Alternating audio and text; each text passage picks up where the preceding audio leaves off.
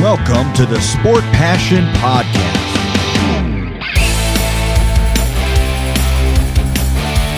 And here is your host, Lars Marendorf.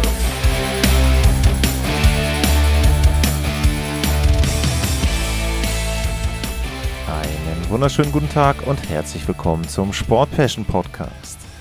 Die Vorschau auf die Saison 2022-2023 beginnt und in dieser Spielzeit lege ich los mit der Atlantic Division und mit den Montreal Canadiens. Und ich hatte ja in der letzten Folge schon eine kleine Aufgabe gestellt, einfach mal sich zu überlegen, warum denn die Canadiens das erste Team sind.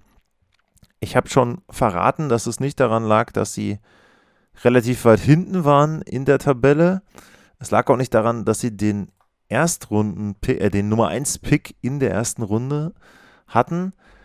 Und was ich jetzt noch verrate, damit ihr jetzt noch ein Stück weit äh, grübeln könnt, äh, es lag auch nicht daran, oder es liegt auch nicht daran, dass sie der Verein sind, der am ältesten ist. Also ich hatte das ja in der einen Folge erwähnt, 1909 gegründet.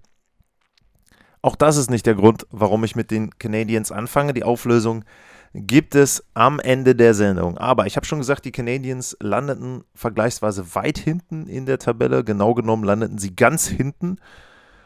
Es hat nur zu 55 Punkten gereicht. 22 Siege waren es, 49 Niederlagen, elfmal hat man sich zumindest in die Verlängerung gerettet. Eine sehr ernüchternde Saison nachdem die Canadiens ja im Vorjahr bis ins Stanley Cup-Finale eingezogen sind. Aber es gab natürlich Gründe dafür. Einer war zum Beispiel, dass Carey Price in der Cup-Finalsaison sehr, sehr gut gespielt hat, vor allem in den Playoffs. Und in der letzten Spielzeit hat er so gut wie gar nicht gespielt, war lange nicht mit dabei.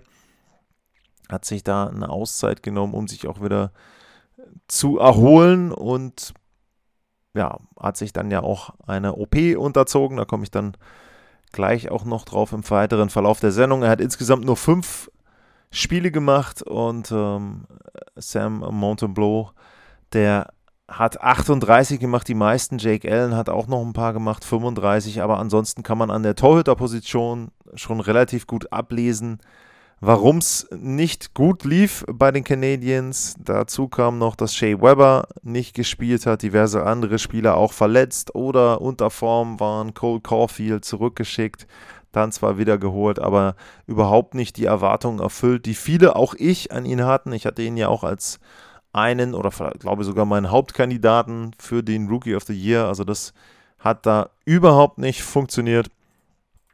Und dementsprechend hatte ich ja dann auch den Montreal Canadiens die Note 6 gegeben äh, für die Saison. Da lief überhaupt gar nichts zusammen.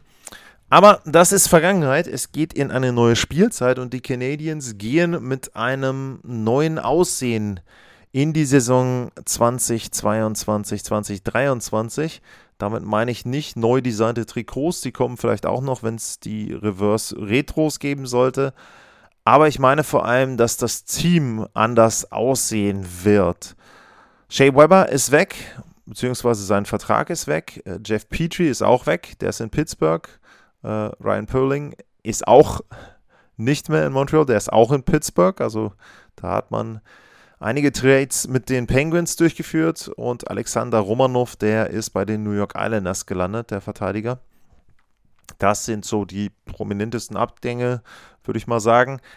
Und bei den Zugängen ist Sean Monahan zu nennen, der kam aus Calgary, weil die Calgary Flames ein bisschen Salary Cap Space brauchten für Nazem Kadri. Kirby Duck kam aus Chicago und Evgeny Dadonov kam im Gegenzug für ich sage jetzt mal den Vertrag von Shea Weber, weil der wird wahrscheinlich nicht spielen bei den Vegas Golden Knights.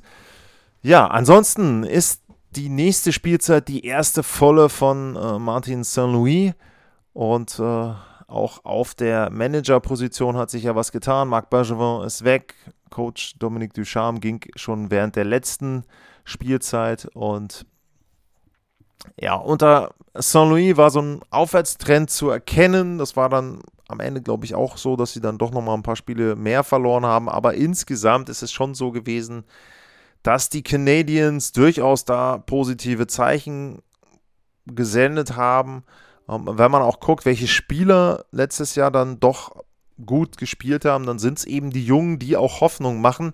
Ähm, da ist ein Nick Suzuki, der ist 23 Jahre, der hatte die meisten Punkte, 61 in 82. Er hatte bei 5 gegen 5 die meisten, im Powerplay die meisten, also ähm, hat auch viel Eiszeit gehabt, also da schon jemand, der dort sehr, sehr gut gespielt hat. Mit Cole Caulfield zusammen hat er sogar 34 Punkte in 37 Spielen gehabt, in den letzten 37, als die beiden zusammen gespielt haben. Suzuki 23, ein großer Hoffnungsträger, dem haben die Canadiens einen langen Vertrag gegeben.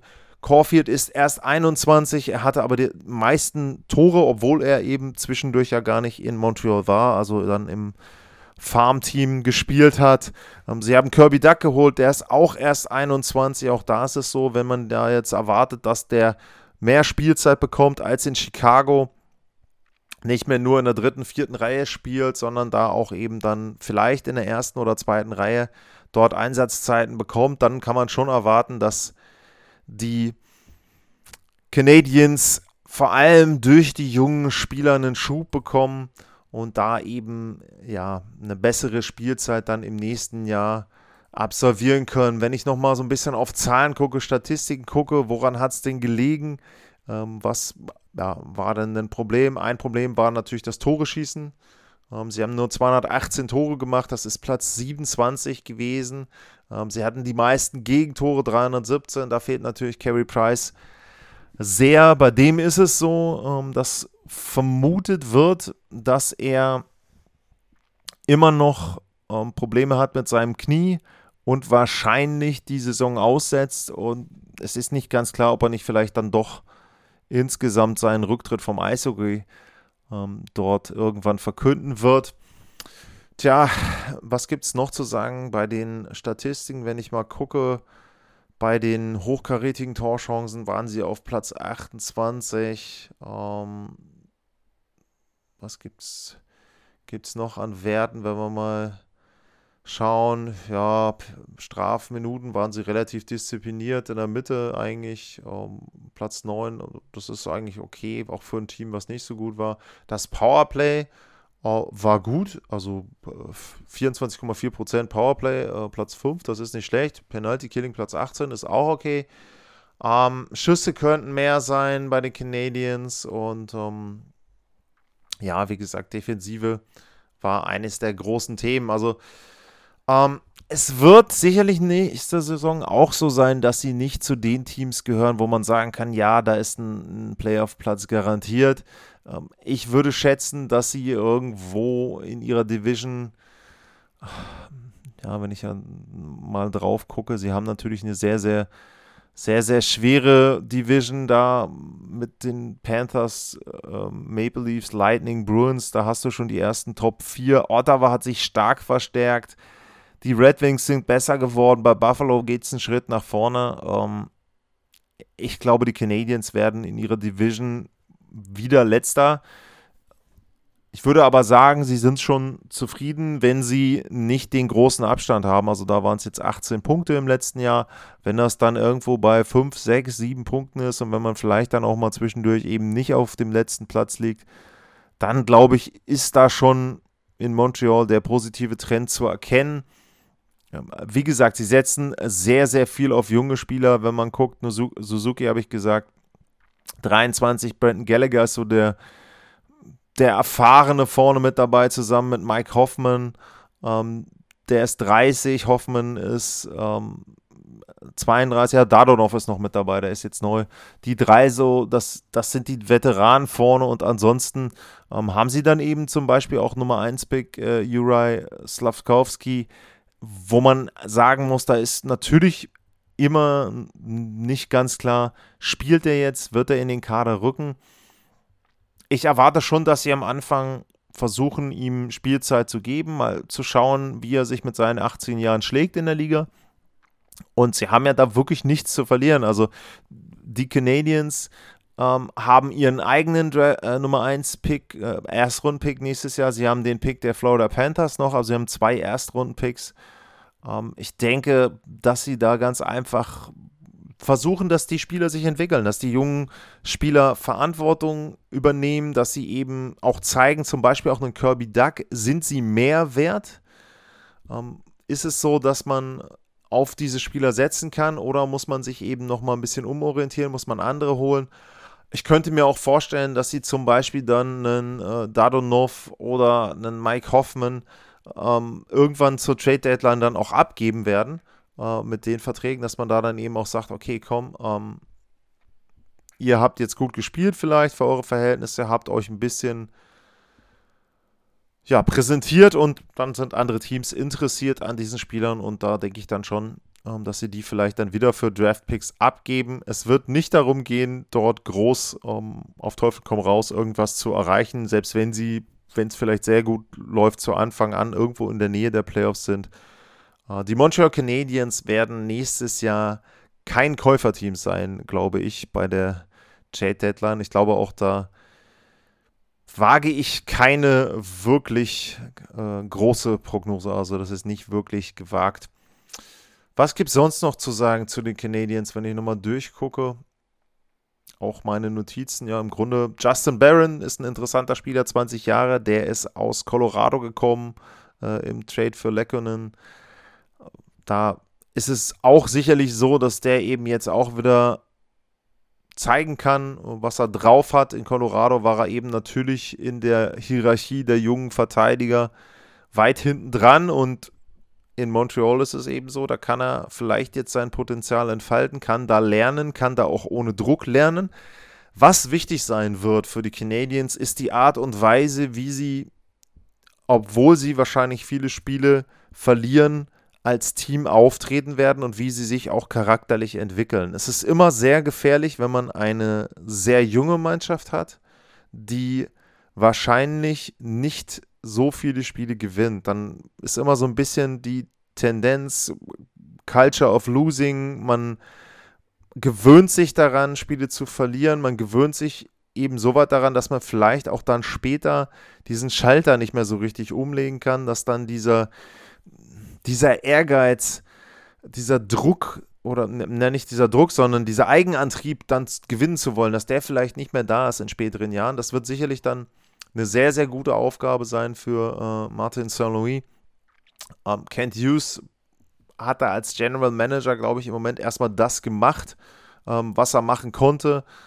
Ähm, wen ich noch vergessen habe, fällt mir gerade ein, bei Spieler, die man vielleicht tauschen kann, ist ein John Monahan. Auch das ist eben jemand, ja, ein Projekt, sage ich jetzt mal, wenn der gesund wird, wenn der halbwegs in Form kommt. Ähm, Vertrag läuft aus im nächsten Sommer, dann kann man da sicherlich einen Draft-Pick oder einen Prospect für holen zur Trade-Deadline. Behält dann noch das halbe Gehalt, das ist den Canadiens, glaube ich, relativ egal. Ähm, das ist auch ein gutes Stichwort. Im Moment haben sie keinen Salary Cap Space. Äh, wenn man hier die Prognose wagt. Das liegt aber noch daran, dass die Long-Term Injuries noch nicht so richtig eingerechnet sind. Also insgesamt wird es dann wohl darauf hinauslaufen, würde ich schätzen, dass sie schon noch mal ein paar Millionen an Platz haben unterm Salary Cap und dann vielleicht auch noch bei einem oder anderen Deal irgendwo mitmachen und dann entsprechend sich da auch noch mal verstärken für die Zukunft. Wie gesagt, keine Hoffnung machen auf die Playoffs aus meiner Sicht als Canadiens-Fan, sondern sich freuen an den jungen Spielern, sich freuen an der Entwicklung und hoffen, dass die so vorangeht, wie man das in Montreal erwartet. Zum Beispiel Nick Suzuki ist ja schon ein, sage ich mal, risikoreicher Vertrag, der geht vergleichsweise lang. Er bekommt mit fast 8 Millionen auch ein schönes Gehalt und da wird es schon wichtig sein, dass er sich dann auch zeigt und dass er eben dann da auch entsprechend Leistung abliefert. Das war das erste Team in meiner Vorschau auf die Saison 2022, 2023 und jetzt begründe ich auch, warum ich mit den Montreal Canadiens angefangen habe.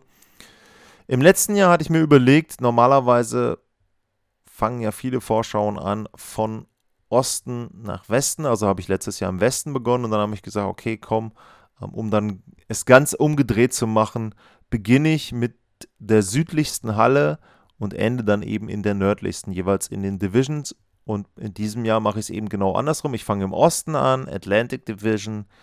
Die nördlichste Halle ist das Bell Center in Montreal.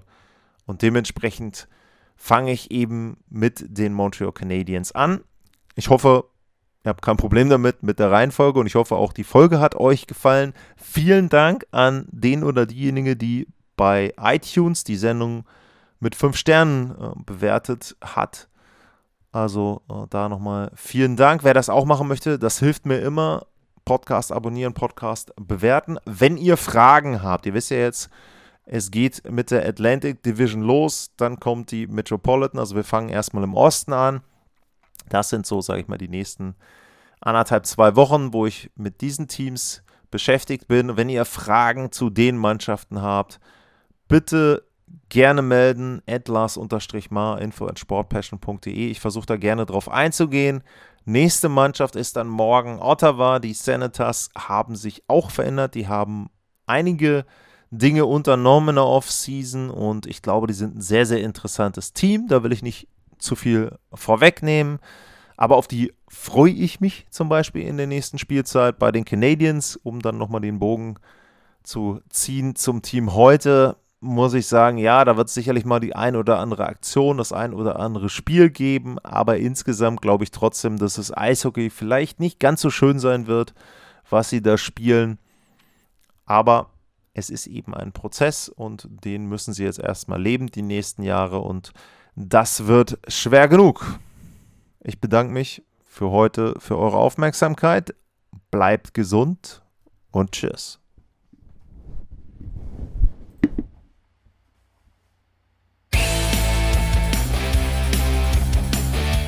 Sportliche Grüße. Das war's, euer Lars.